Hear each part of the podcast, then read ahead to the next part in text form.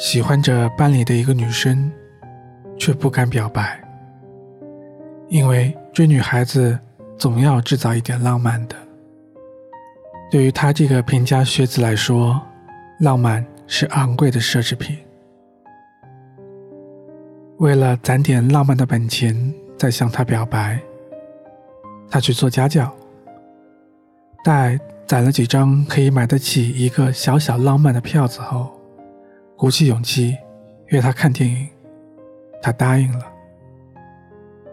看完电影，他们漫无目的的走在街上。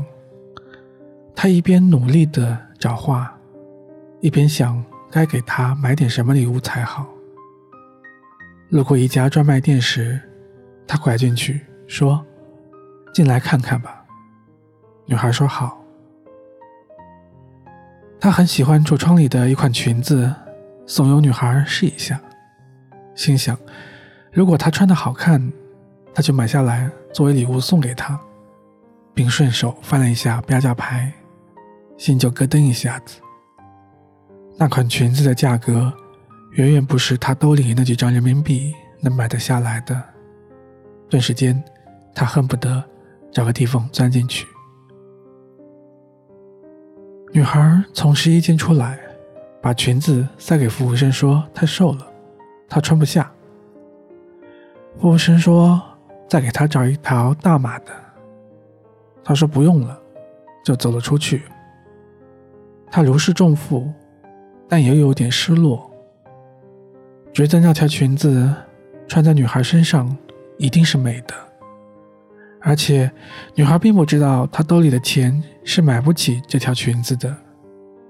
他坚持不肯是一条大码的，难道是在婉转的拒绝他？这么想着就很难受，决定继续做家教，攒齐了钱。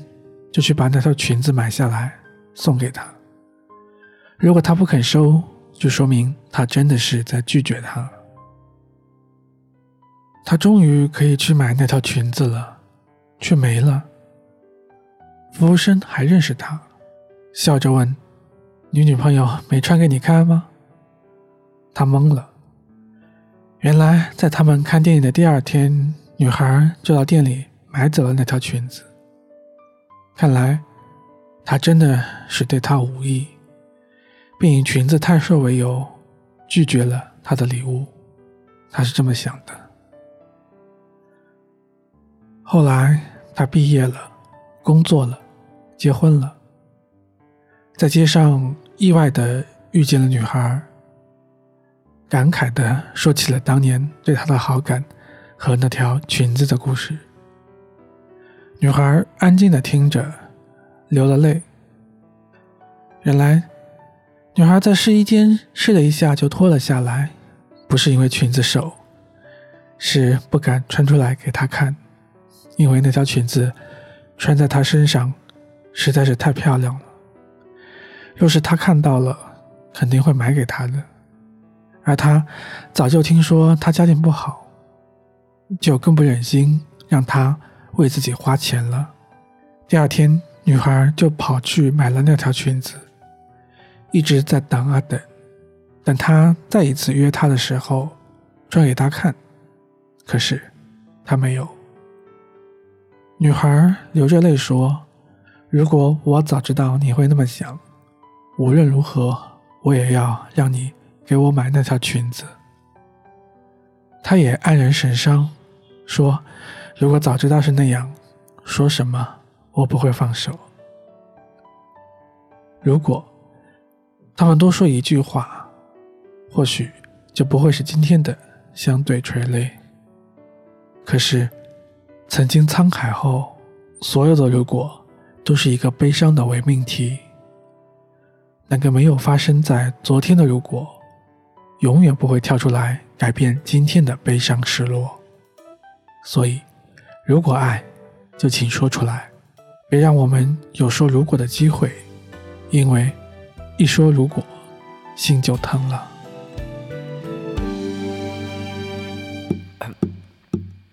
列车的座位有些拥挤，我到外地去看你，那一年我二十一，那年你二十七，相见的时间少得可以，我们连伤感都来不及。离别的站台，不舍的话语，你说了一句又一句。有一年寒冷的冬季，我到外地去看你，我们穿着厚厚的大衣，走在冰天雪地。那天的太阳落得太早。那天黑夜来得太急，我在夜里凝视着你的眼睛，明天又要分离。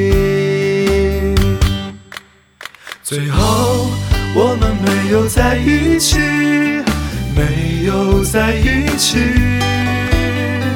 好在我们已反复练习，习惯了分离。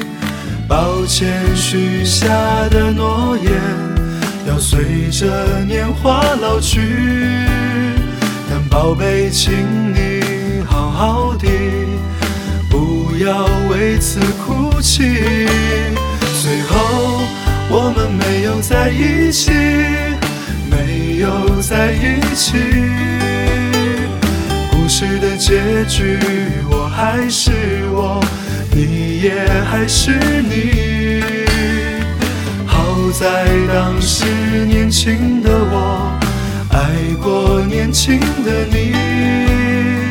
也许某天当回忆涌起，但我们已不再联系。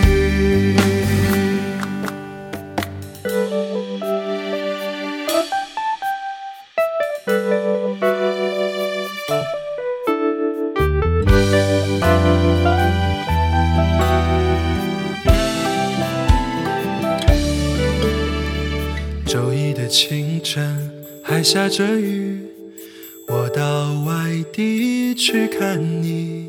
你借着微微的酒意，告诉我你的决定。热闹的大街，灯红酒绿，说再见也比较容易。我只好收起我们的回忆。走在一个人的北京，最后我们没有在一起，没有在一起。好在我们已反复练习，习惯了分离。